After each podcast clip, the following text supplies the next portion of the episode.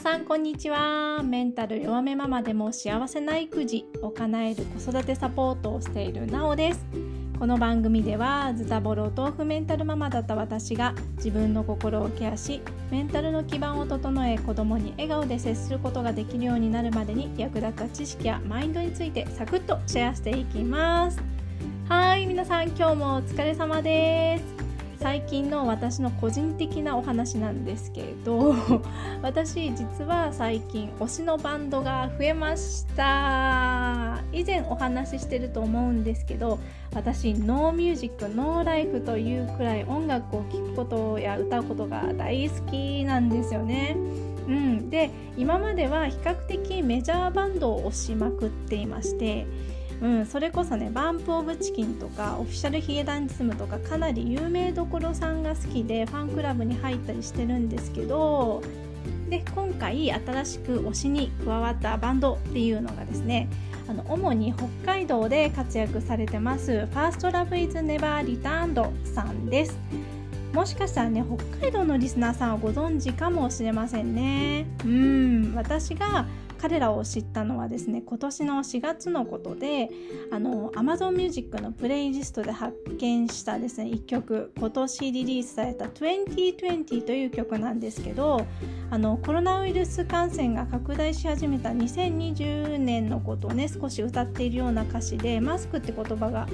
あの多用されてるっていうか結構出てくるんですけどね。もうね聞いていただけたらわかると思うんですけどすっごく切ない感じのメロディーなんですけど聞いてて不思議なくらい悲しくならないんですよ。これがまた不思議なんですけど、まあ、おしゃれな感じでこれ聞くだけでスタバとかタリーズとかおしゃれなカフェでコーヒー飲んでいる気分にさせてもらえるんですよ。すごいなと思うんですけど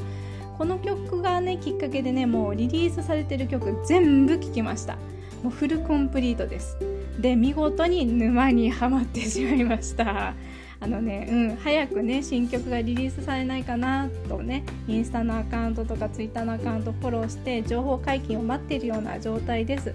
うん、なかなかね北海道は遠くて足が運べないんですけど、うん、今後ね活躍されることをね本当に楽しみにしています。リスナーの皆さんの推しは誰ですか？またメッセージやコメントで教えてくださると幸いです。はい前置きはこの辺にして今日の本題に入っていきましょう。今日のテーマはメンタルが弱ってる時の気分の切り替えにはコツがある。です。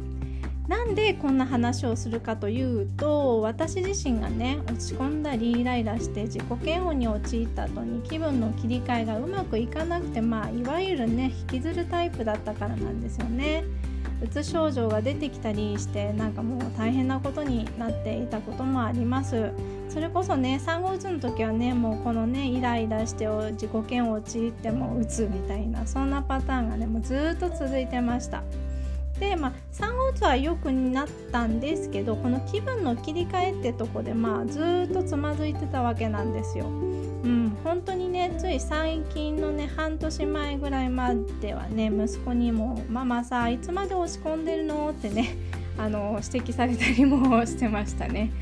もうね自分より30歳も若い息子に心配されるとか マジ受けますよね。ちょっと面白いなと思うんですけどそこでね今一度ね自分の気分の切り替え方についてできることは何かないだろうかなって、まあ、考えてみたいんです。うん。で気分の切り替えのコツについていろんな本を読んだりねはたまた息子の行動から教わったことを今日はシェアしようと思います。今日シェアするのは3つあります。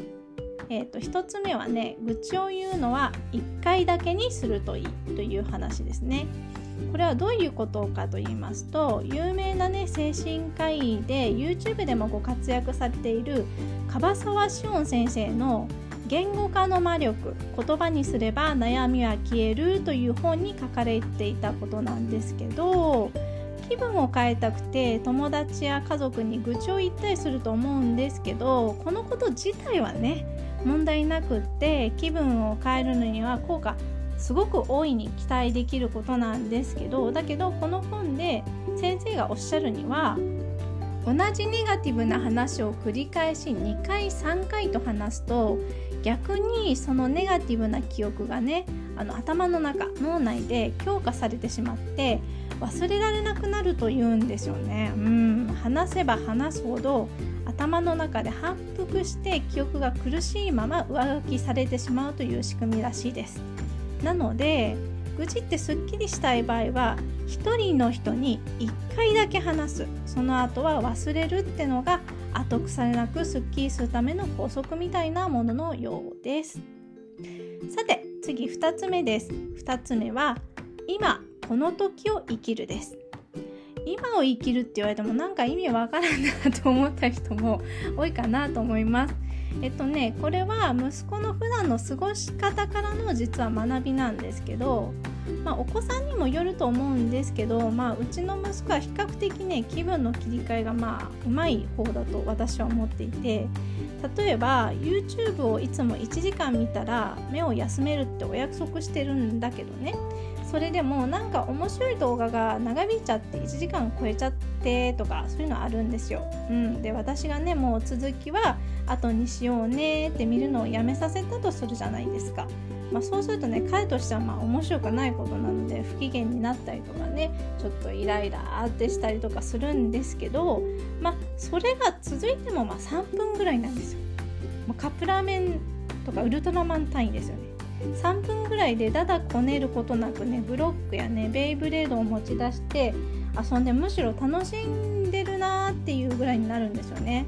でこの姿を見て気づいたんですけど息子って今この時を生きるのが本当に上手だなってもうそこはもう尊敬するとこなんですけどこれは私も見習わないわけにはいかないって思ったんですよ。うん、で今この時にどうしたら集中できるかっていうお話なんですけどこれは以前もお話したお話ししたことがあるマインドフルネスの呼吸瞑想が一番手軽でおすすめです。うん、詳しくはエピソード18のマインドフルネスを試してみたを聞いていただけたらと思うんですけど簡単に言うとね自分の呼吸に集中して意識的に呼吸を整えることです。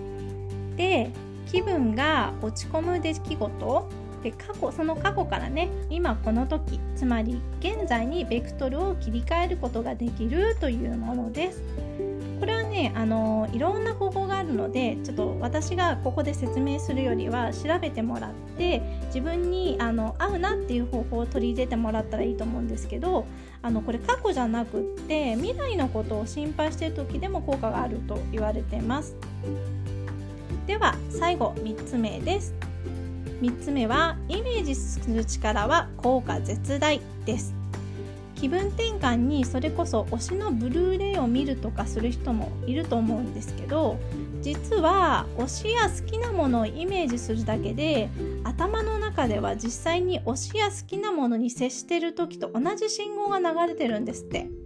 でうまくイメージできればできるほどね体にも同じ反応が出るんだそうです。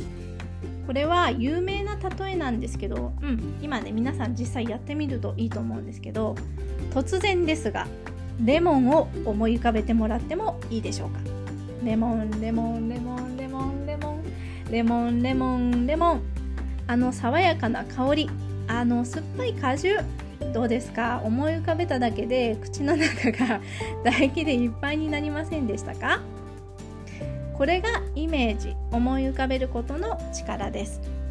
これをね応用して気分が落ち込んでどうしようもない時イライラしてどうしようもない時に推しや大好きなものを頭の中でたくさんイメージすることで気分の切り替えスイッチにするということができます。もちろんそんな簡単じゃないよって方にはサブスイッチを作るのをおすすめしてます。例えばあの推しの写真を持ち歩くなどして推しや大好きなイメージを簡単にできるようなサブスイッチを用意しておくっていうまあそういう具合ですね。ちなみに私はあのさっき言った「ファーストラブイズネバーリターンドのね曲だったりとかバンプオブチキンの曲だったりとかイライラ用のプレイリスト落ち込んだ用のプレイリストっていうのをスマホにちゃんと作ってその気分に合わせて聴き始めました。その他にもアロマとかいい香りとかですね。綺麗な風景の写真など五感に訴えてイメージしやすいものなら何でも応用可能だと思います。